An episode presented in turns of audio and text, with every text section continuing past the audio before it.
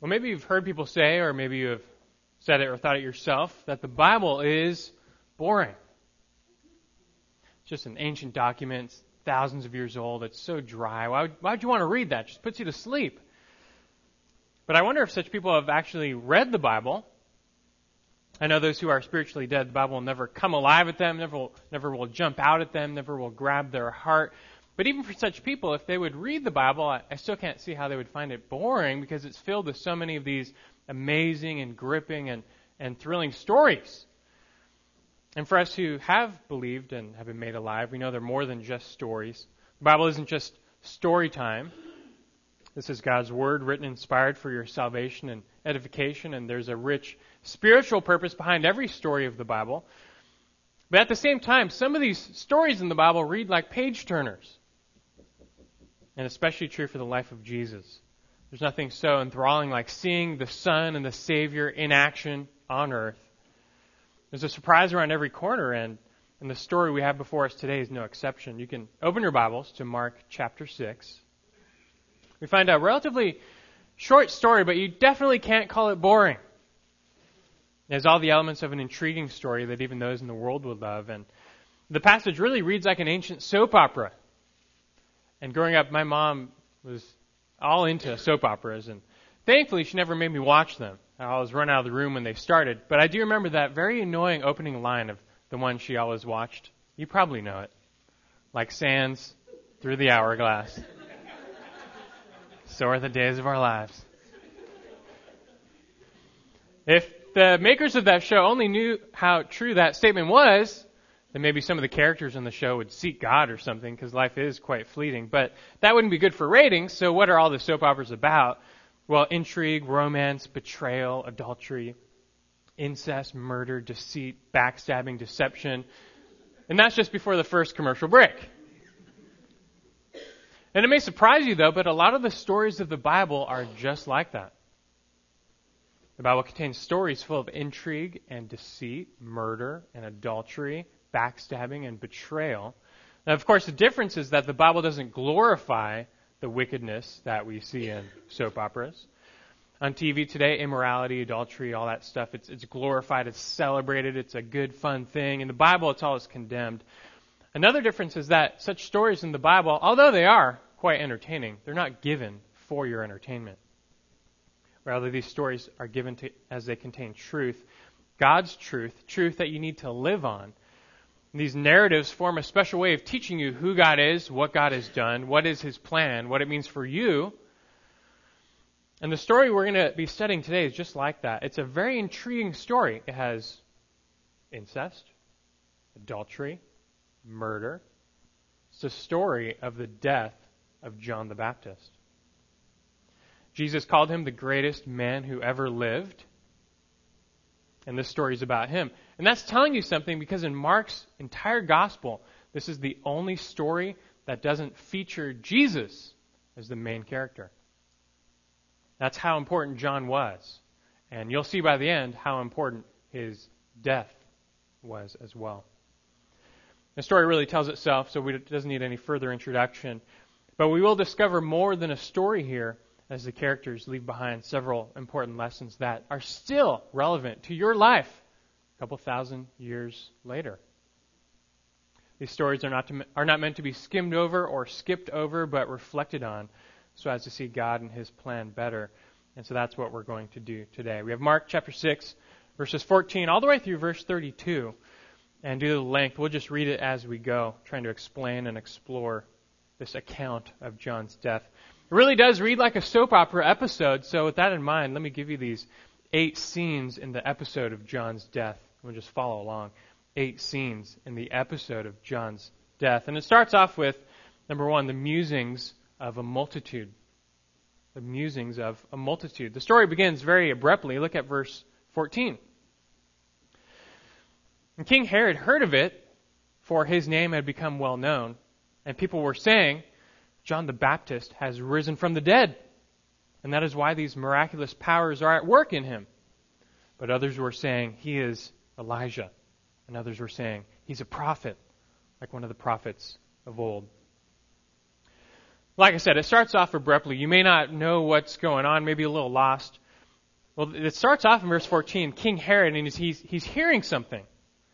A news flash is brought to the king's attention, and, and what's he hearing?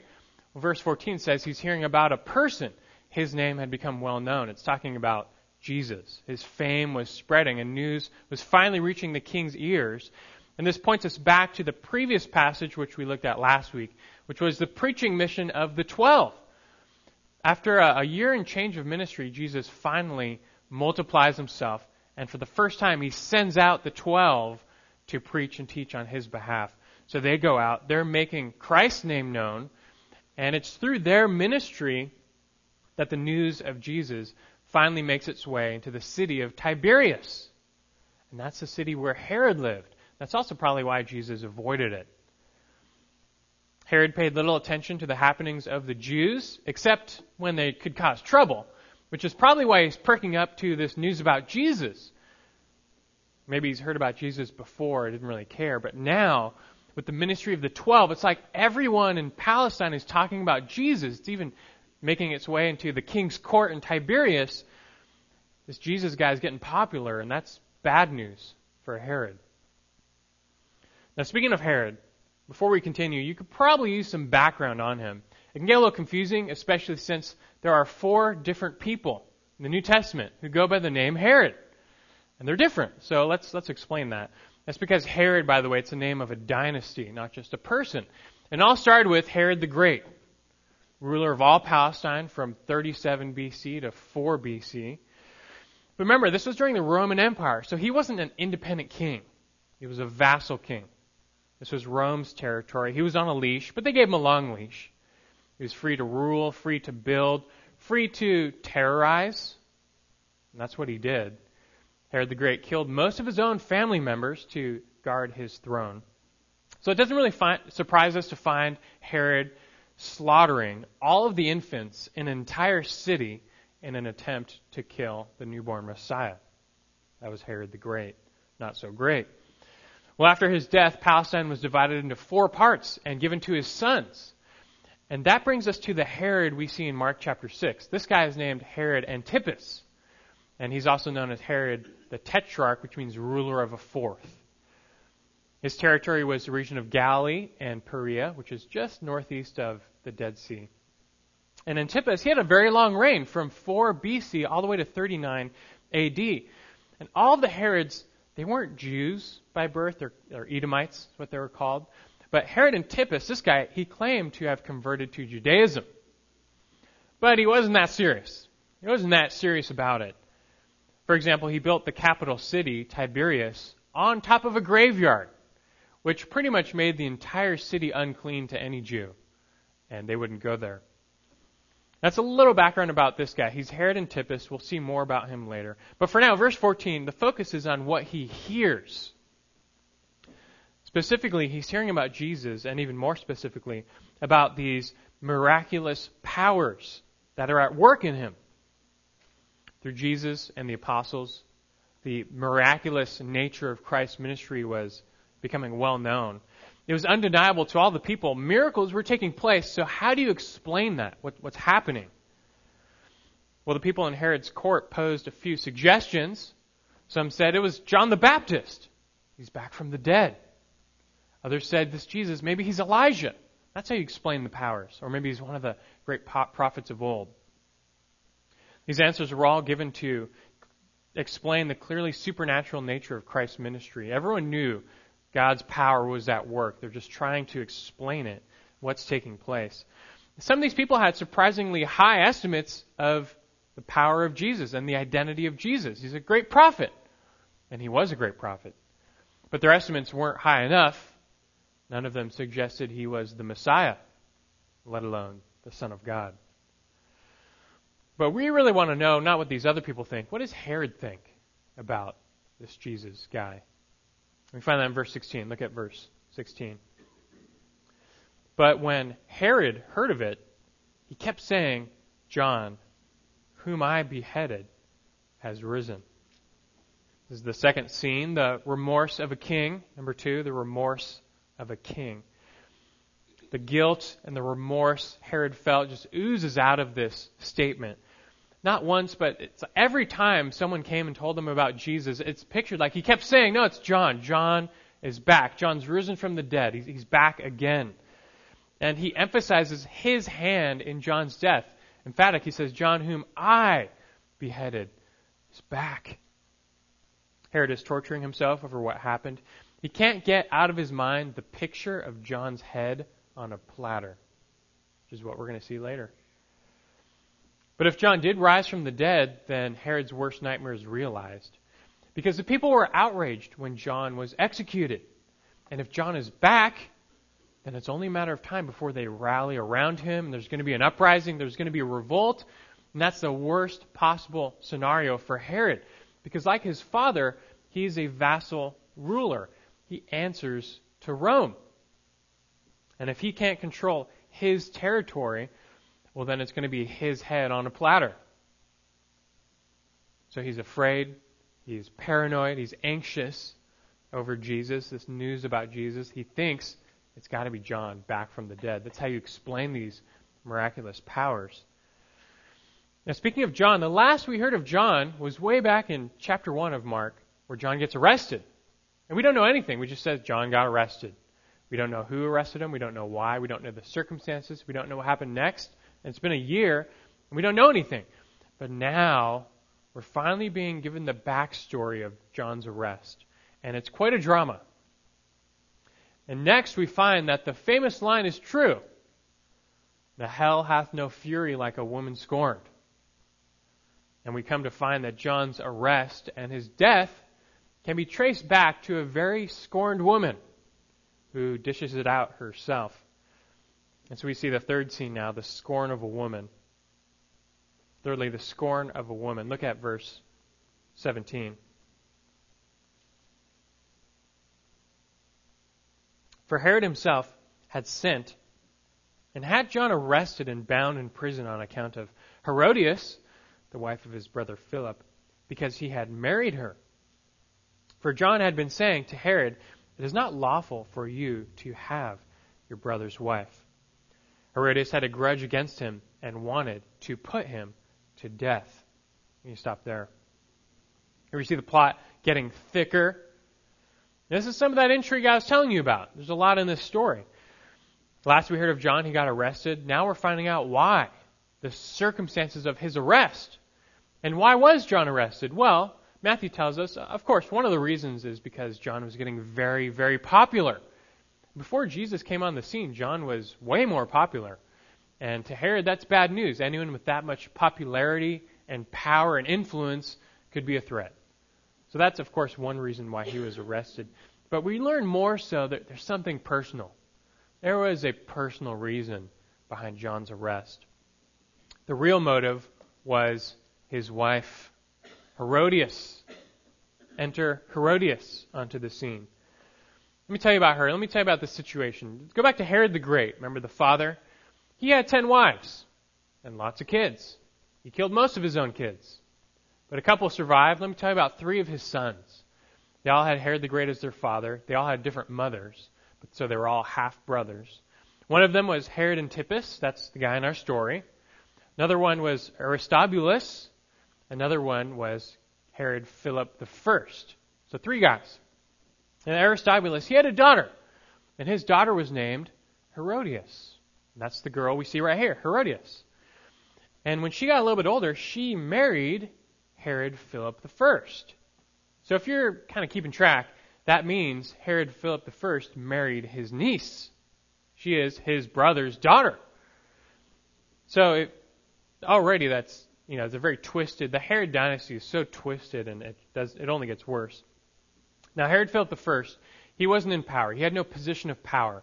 He was disinherited by Herod the Great, which is better than being killed. So at least he was left alive. But him and his wife Herodias, they lived in Rome as private citizens, just living out their days. Well, one day Herod Antipas visited Rome, and he visited his brother Philip. And during that visit, he became infatuated with Philip's wife, Herodias.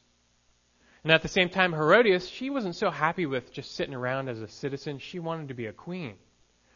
And so the two of them agreed to ditch their spouses and marry one another.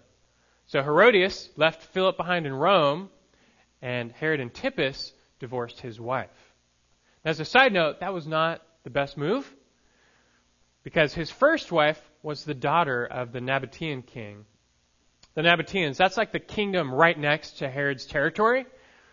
And so he divorced, that was a, a, a political marriage, and when he divorced that daughter, you think that made them very happy. The Nabateans, that neighboring kingdom. They're very happy that the king of the neighboring community just sent their daughter away.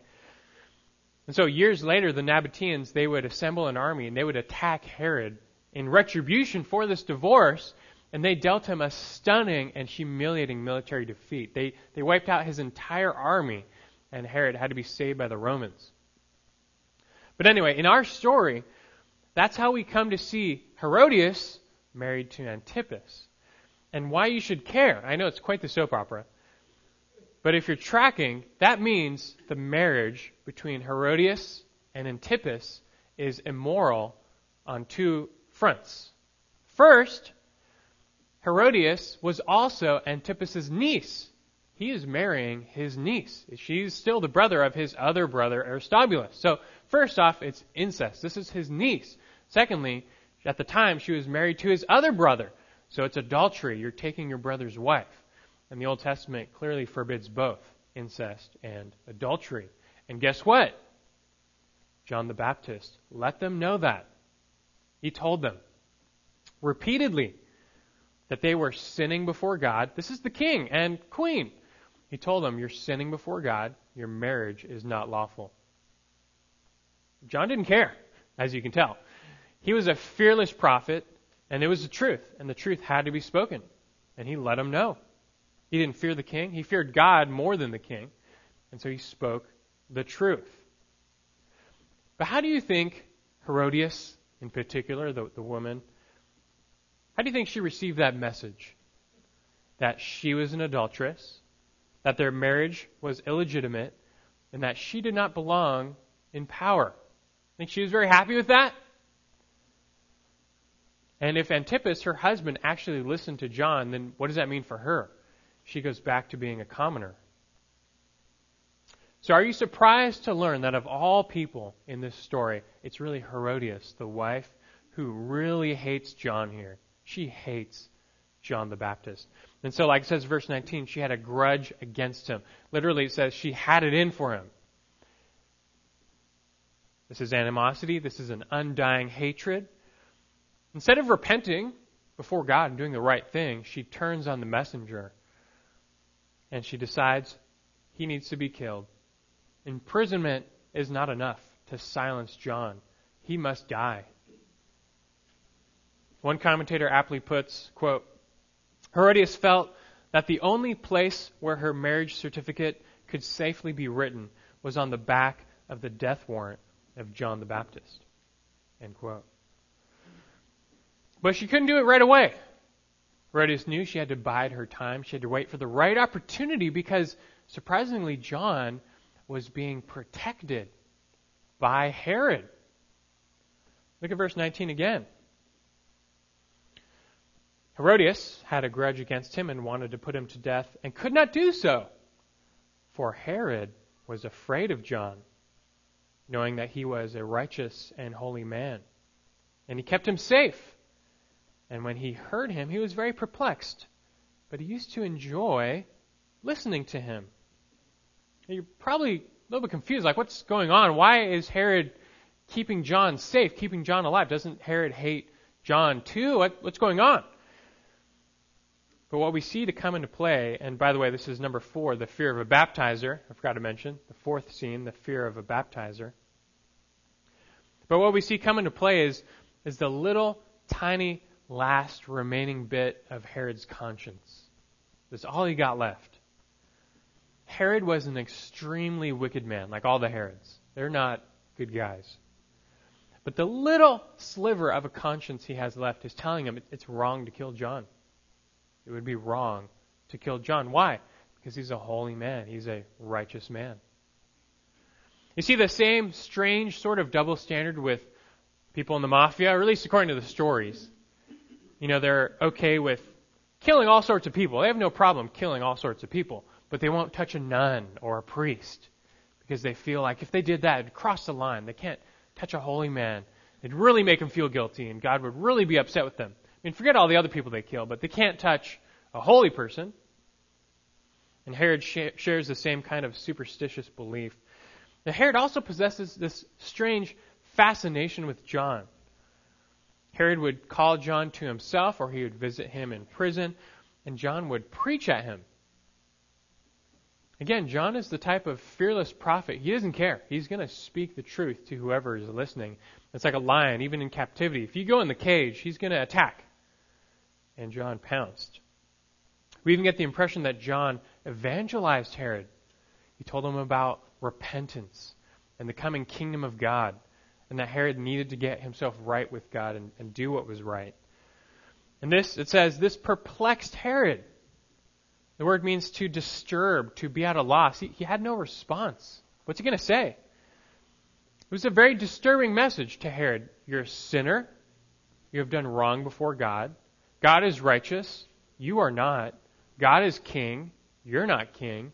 And you need to repent and seek him to be forgiven and acknowledge him as the real king. To a king like Herod, that's a disturbing me- message. But what could he say?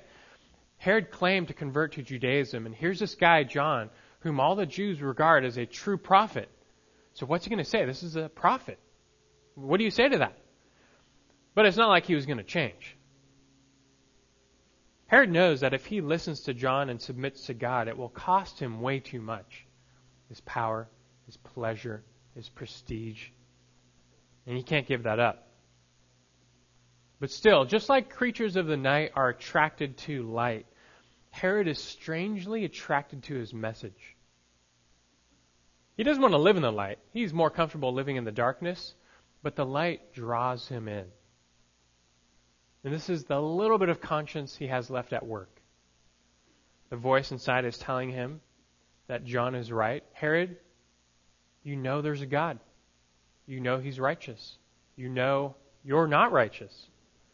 And you know you need to repent. You need to change. You need to seek forgiveness, or else.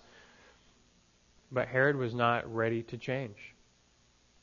His conscience eats away at him, but for now, he's content. Just leave John in prison. I'll keep him alive. Otherwise, I'll feel really guilty. Keep him alive. Just leave him there. But that's about to change. We have a change of scenery. Number five, the opportunity of a lifetime. Fifth scene here, the opportunity of a lifetime. Look at verse 21. A strategic day came when Herod, on his birthday, gave a banquet for his lords and military commanders and the leading men of Galilee. And when the daughter of Herodias herself came in and danced, she pleased Herod and his dinner guests.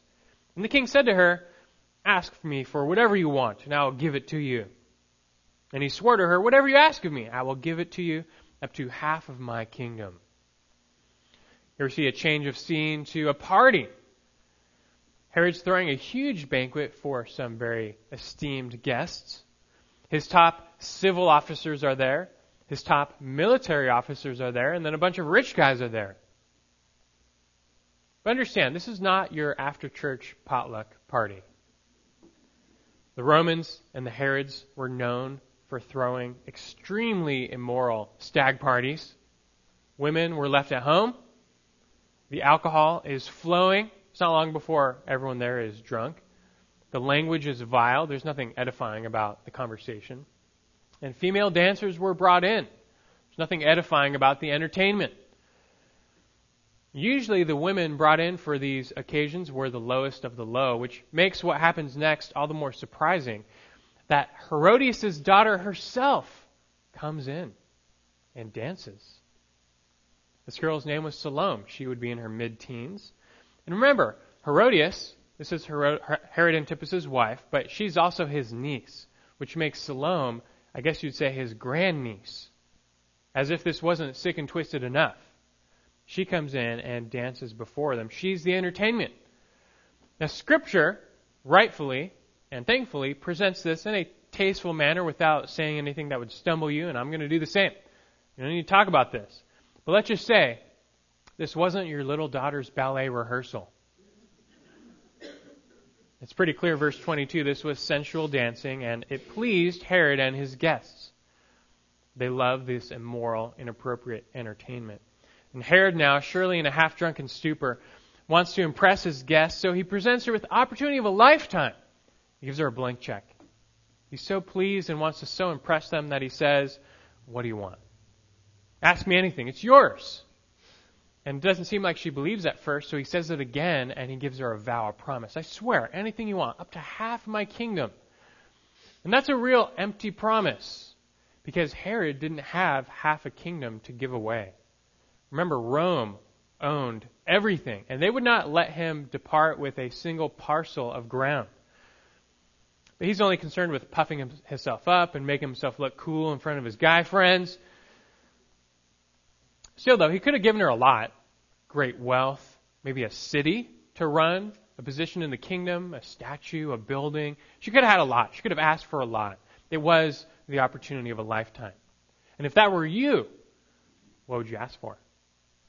Anything you want. What would you ask for? For me, it's pretty obvious. I'll take half the kingdom. Why are you going to settle for anything less? I'll take what, as much as I can get. But further down the twisted rabbit hole we go as we learn now that Herodias' daughter wasn't acting alone. And this unexpected dance of hers was not so unexpected. But it was orchestrated by someone else with an agenda who is now going to cash in on Herod's rash promise. This leads to scene number six the request of a reprobate. The request of a reprobate, verse 24. Speaking of the daughter, she went out and said to her mother, What shall I ask for? I'll stop there. This is Salome speaking, and you're, you're thinking, what, What's wrong? Don't you want anything? What do you want? But you see, she was doing her mother's bidding. This was all a ploy. Herodias had set this entire thing up. She knew this would be the perfect time to take advantage of her husband's ego before his guests, and she was willing to sacrifice her daughter's purity to do so. Herod's gracious offer was probably more than she was banking on, but it was more than enough to get what she wanted. And what she want? Salome says, What shall I ask for? And Herodias responds, verse 24, without hesitation, the head of John the Baptist. To Herodias, this was a no brainer. This was a long time coming. She had been nursing this hatred for John for over a year, like a snake, waiting for the right time to strike her prey. And the fact that her response was this immediate and this definite shows how much John had pricked her conscience and really disturbed her. But Herodias' conscience had died a long time ago. She was not going to repent. So the only recourse was to kill the person who kept making her feel bad and bringing up her sin. And if John is like Elijah, that makes now Herodias like Jezebel, the king's wife. Well, her daughter complies. Look at verse 25. Immediately she came in a hurry to the king and asked, saying, I want you to give me at once the head of John the Baptist on a platter. This is a right here, right now request. No time is given for John to escape. No time is given for Herod to change his mind. He has to do this at once. And for good measure, Salome, the daughter, she adds all on her own this little detail, and we want it on a platter, as if it's the next entree in the meal. But only John's head would suffice as evidence that Herodias' wishes had been carried out. This is a good place to mention that John was in the building. We know from elsewhere that John was imprisoned in the city of Machaerus, which is on the very northeastern tip of the Dead Sea. And at that location, Herod had built an all in one resort part dungeon, part prison, part fortress, part palace. And it was there that this banquet was taking place. Herodias must have taken this into account. Because normally they lived in Tiberias, so she's probably thinking, I'm not going home without John's head with me. So Herod has been presented. Our question is, what's he going to do? So now, what's Herod going to do? Verse 26. And although the king was very sorry, yet because of his oaths and because of his dinner guests, he was unwilling to refuse her. This is the scene number seven the death of a conscience. The death of a conscience. Herod immediately knew he had walked into a trap. He had been outwitted by his wife. But he was very sorry at the request. Extremely sorrowful, it says, because he still knows it's wrong to kill John. John is righteous. John has done nothing wrong. You kill him, it's going to cause trouble. This is the last ditch effort of John's con- or Herod's conscience, telling him, "You don't want to do this. Find a way out." But then the voice of his flesh starts to speak. What are your guests going to think? What of your reputation? If you go back on your vow, they won't respect you as a leader. They're going to tell other people, they're going to tell Rome that you're a feeble and weak ruler. He can't be made a fool in front of his guests. Now, Herod had a way out. He could have stood up for what was right. He could have even appeared just in front of his guests. He could have told Salome, Yeah, I made you a, a promise for a gift, not a crime. He should have stood for righteousness, even if it did cost him his reputation. But Herod was not righteous. It was a short struggle. And in the end, his concern for himself and his own glory was far greater than his concern for doing what was right. Like Judas, his sorrow was not unto repentance. And in an empty grief, he ordered John's death. Verse 27. Immediately, the king sent an executioner and commanded him to bring back his head. And he went and had him beheaded in the prison. This is the final scene the death of a prophet the death of a prophet. Let's keep reading. He went out, had him beheaded in the prison, and brought his head on a platter, and gave it to the girl, and the girl gave it to her mother. When his disciples heard about this, they came and took away his body and laid it in a tomb. I mean, just think. Like Jesus said, apart from himself, John was the greatest man who ever lived. And he meets his end due to a petty wager at a dinner party. The greatest man, the greatest prophet, killed by evildoers. John's disciples come. They had access to him in prison. Here they take away his headless body. Presumably, Herodias kept the head. Matthew 14:12 adds that after this, John's disciples they went to Jesus and they reported to Jesus everything that had happened. And that's actually quite significant for after that time. John's disciples in Palestine become Christ's disciples. But that's it. That's the end of the story. That's how it ends. There's no happy ending. It starts suddenly. It ends suddenly. It's a tragedy. In many respects, this is just a sad, depressing story. I mean, who wants to hear about the bad guys winning? That's what happens at this point. They win. John's dead. It's like watching a good movie with a terrible ending. Just so unsatisfying. You wish it was different, but it's not. This ending was part of God's plan. And it was inspired and written here for your learning. For, like some good movies, underneath the story, there are some lessons being taught. And that's what we have taking place here. I mean, after all, Mark, he didn't have to tell us about John's death. He didn't have to include this. Why is this here? Why are we hearing about this story? And we find that there are many important lessons behind this story. And we want to reflect on some of these now. The little time we have left, I want to give you three. Three lessons from this episode of John's death that you really need to hear. Three lessons from the episode of John's death. The first is a lesson about conscience. A lesson about conscience. It comes from Herod as a cautionary tale. Beware of letting your conscience die. Beware of killing your conscience. What is a conscience? Your conscience is a God given mechanism within all people, enabling them to know right from wrong. And after the fall, it's not perfect, but you'd be far worse off without it.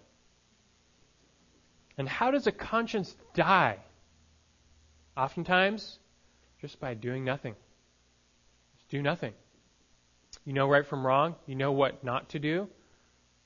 You know what the right thing to do is, but you do nothing. You don't stop yourself from going further down the path of darkness. You don't repent. You don't turn back. You, just, you do nothing. And you ignore the voice of truth. And keep in mind, Herod was a guy who could listen to sermons all day long. You could hear the truth all day long. He heard the truth, but he wasn't going to act on it. Sometimes he even felt conviction. He felt sorry sometimes. But it wasn't enough because it wasn't unto repentance and change. He was not going to change his life. What happens when you sin? You sin. Anytime, any sin, doesn't matter. What happens? You feel guilty. And that's on purpose. That's a good thing. Guilt is a built in consequence of sin designed by God. And it's a good thing because it's meant to drive you to God in repentance for forgiveness. God can take away that guilt and give you peace. That's by design. But those in the world, they don't want to repent because they don't want to give up their sin. But they also don't want this nagging guilt. So what do they do? Well, you've got to silence that voice. They take measures to ignore their conscience, to kill that voice inside telling them, this is wrong, you're doing wrong. This is how they become hardened in sin. And pretty soon, they can't hear a voice at all. It no longer feels bad to sin. That is a very dangerous place to be.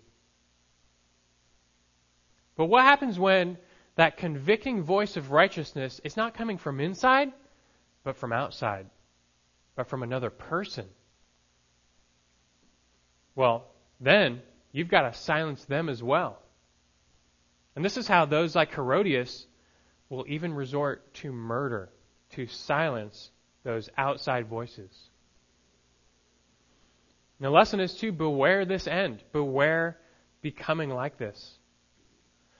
What can you do? Stay sensitive to sin. You need to cherish God more than your sin. The only one who can take away your guilt is Jesus, who died on the cross and rose from the dead for your forgiveness. We're not perfect. We will sin. There's no excuse, but nonetheless, sin and guilt will be ours. But Christ can deal with that for you if you turn to Him in repentance and faith. He is the answer. I take it for most of you, you come to church all the time. You listen to sermons all the time. But don't turn away from what you hear. Do you act on every sermon you listen to? You must not be merely hearers of the word, but those who are doers also. And today, if you hear his voice, do not harden your heart against him. Herod didn't take that advice. He turned away and eventually sided with silencing all voices of conviction. And by the next time we see this Herod in Scripture, his conscience is gone, not to be found. Luke chapter 23, during the crucifixion, Pilate sends Jesus to Herod. And Herod is excited because he's wanted to see Jesus for a long time. And you're thinking, well, does he want to hear the truth? Does he want to seek the Lord? Does he want to repent? No, he just he wants to see a miracle. Like Jesus is a circus sideshow to him. And Jesus, he doesn't say a single word to Herod. Not a single word. Yet Christ's voice of silence speaks louder than words. And Herod knew once again he was dealing with someone more righteous than himself. And so what did Herod do? Well, frustrated, Herod and his men mocked Jesus. They clothed him in a king's robe. And once again, he sent him off to his death. And we find that what happened to John now happens to Jesus. And that's actually the second lesson from this passage, what you are meant to derive. Here's the second lesson, the lesson about Jesus. There's another reason that Mark tells us this story about John the Baptist. Remember, what was John's function? His function was a forerunner. He was a forerunner. He came before the Messiah. He prepared the way for the Messiah. And that was true with John's life, and that was true with John's death. The story of John's death foreshadows and highlights how Jesus will be treated and killed by the same people. Notice all the parallels between the death of John and the death of Jesus. Let me just read this for you, but follow along. John was arrested and handed over. Jesus was arrested and handed over. John encountered Herod, a reluctant political ruler who was fascinated by him. Jesus encountered Pilate, a reluctant political ruler who was fascinated by him. John's real enemy was Herodias, a hardened sinner who plotted his death behind the scenes. Christ's real enemy was the Jewish leaders, hardened sinners who plotted his death behind the scenes. John had Herodias, who sought an opportune time to carry out her murderous plan. And Jesus had Judas, who sought an opportune time to carry out his murderous plan. Herod was caught off guard by the plot to kill Jesus. Pilate was caught off guard by the plot to crucify Jesus. But in the end, Herod gave in to political pressure, and in the end, Pilate gave in to political pressure. And we find that what they did to the forerunner is what they will do to the Messiah. John went before Jesus in life, and he went before him in death. This is how Israel treats all of its prophets. They killed the prophets, they killed the greatest prophet, John, and what do you think they're going to do to the Son himself? But we're not quite done. Because if this is how they treated John, this is how they treated Jesus, where do you think you fit in to that equation if you are his disciple? And this is actually the third and main lesson from our text. It's a lesson about discipleship. A lesson about discipleship. We get this lesson from verses 30 through 32. Look there one last time, the very end. We didn't read these yet. But look at verse 30. Right after the story of John's death, it says, verse 30, the apostles gathered together with Jesus, and they reported to him all that they had done and taught. And he said to them, Come away by yourselves to a secluded place and rest a while, for there were many people coming and going, and they did not even have time to eat. They went away in, the boat to a secluded place by themselves. And you're probably confused. You're probably wondering, okay, what does that have to do with the death of John? And the answer is a whole lot. And let me show you. And look, just look at Mark, Mark chapter 6 overall. What passage did we study last week? Well, verses 7 through 13, which was telling us about the first discipleship mission of the 12. Jesus takes the 12, sends them out to preach, and they go. They're on the mission. And how, how does it go? How does the mission end? Well, we don't know. We don't hear about the end of that mission until way down in verse 30. But did you notice sandwiched in between this account of the first discipleship mission and is the story of John's death. You see that? Isn't that a little odd to you? Why didn't Mark just tell us about the mission of the disciples and how it ended, and then later tell us about the death of John? Why is he sandwiching the death of John in between this mission of the disciples? Well, it's not on accident. Mark does this on purpose. He's done this before this little sandwich technique. It's a story within a story. He uses it as a literary technique. And let me just bottom line tell you what it means. The meat interprets the bread. This is a sandwich. You have the two loaves on the outside and the meat in the middle. The story that comes in the middle tells you what's going on with the story that comes on the outside.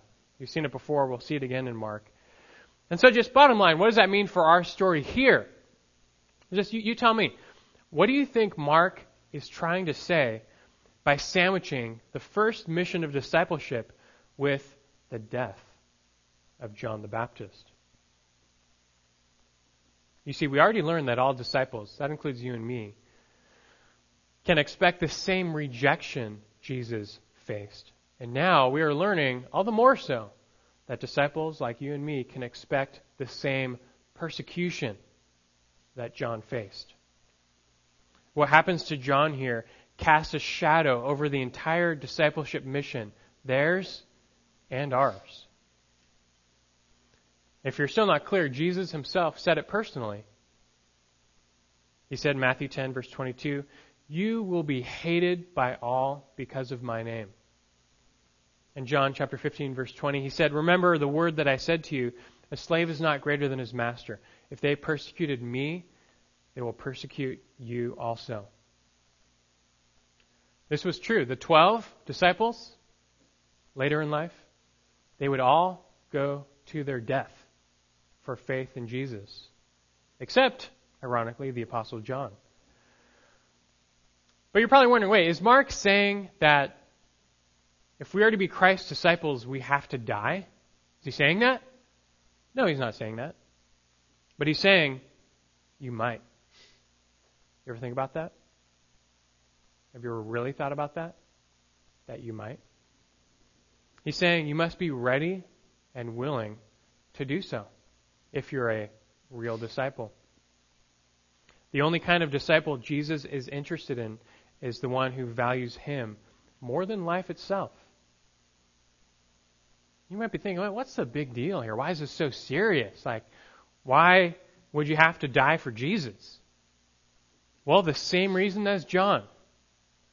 By your very existence, if you're like Christ, you represent to those in the world that outer voice of conscience, convicting them of their sin. Now, of course, as Christians, we want to share the good news with people. Yes, you've sinned, but the good news is you can be forgiven, you can be saved and restored, redeemed by Christ. There's a good message here. If you believe in Him, you can be saved, but they don't want that. They want their sin, and therefore they want you to be quiet. They want you to go away. It's not long before they will come after you, and just based on what you represent, they want your voice silenced. So, knowing this, do you still want to sign up for following Jesus? You still want this whole salvation thing? Do you have to die to follow Jesus? No. No, not necessarily. In fact, most of us Americans, we won't. We won't. But you do have to die to self. You do have to die to self, which means this life isn't about you anymore. And you do have to pick up your cross, which represents what? Suffering and death. Only then are you ready to truly follow Jesus. This sounds serious. Well, it is serious.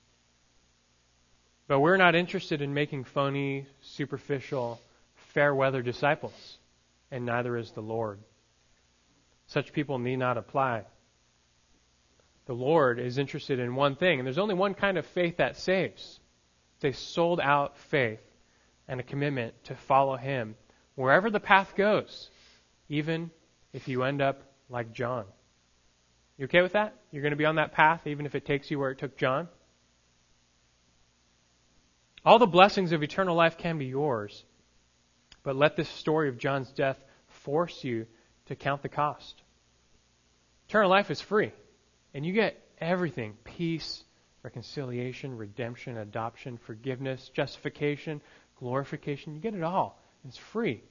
But there's a cost, and the cost is your life. Is it worth it? Of course it's worth it. That's a no brainer. It's worth it. But you just need to make certain that you are serious about following the Lord because there's a reason Jesus said, the gate is small and the way is narrow that leads to life. And there are only a few who find it. You need to make certain you're on that path. Mark 8:35 Jesus said, "For whoever wishes to save his life will lose it. But whoever loses his life for my sake and the gospel's will save it. Let's pray. Our Father in heaven, we, we bow, we, we come before you sometimes bewildered by these passages of Scripture. Why is this here? Such a sometimes sad, depressing story.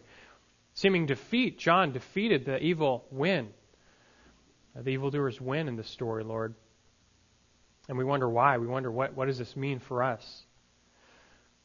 Lord, we reflect on this story. We reflect on, on the victory in Jesus. Even though death will win, in a sense, evildoers win here and now. In Christ there is victory. In Christ there is resurrection. In Christ there is eternal life. And John was not defeated. John will rise again and share the blessings of eternal life, whereas the evildoers will be vanquished in the end. We take comfort in knowing that in the end, Lord, evil does not win the day with you. You are good and you win the day. We rejoice in the victory Christ won. But at the same time, Lord, we reflect on what this story means for us today. Like John, Jesus shared that fate, dying, suffering for glory. And we, as his disciples, we're promised persecution. They persecuted him, they will persecute us. We were promised the, the crown, but the cross comes before the crown. I pray that all of us here count that cost. We are ready, we are willing, and you are worth it. But you have to change our hearts. Only those who are born again will sign up for that. It is a high cost. But get us serious, serious about discipleship. This life is serious. It's not just a fun and game. There can be times for entertainment, Lord, but like the story before us, there's a time when things must get serious, and that time is now. Are we serious about following you, following the Lord, living for you? Do you believe or not? My prayer is that all of us here do. We count the cost and get on the road, the narrow path it leads to life. It goes to the cross first, but we await the crown again, Lord. And we thank you for this. I pray the conviction helps our conscience stay alive, that we turn from sin and turn to you toward every path, and that you bless us as we go. In your name we pray. Amen.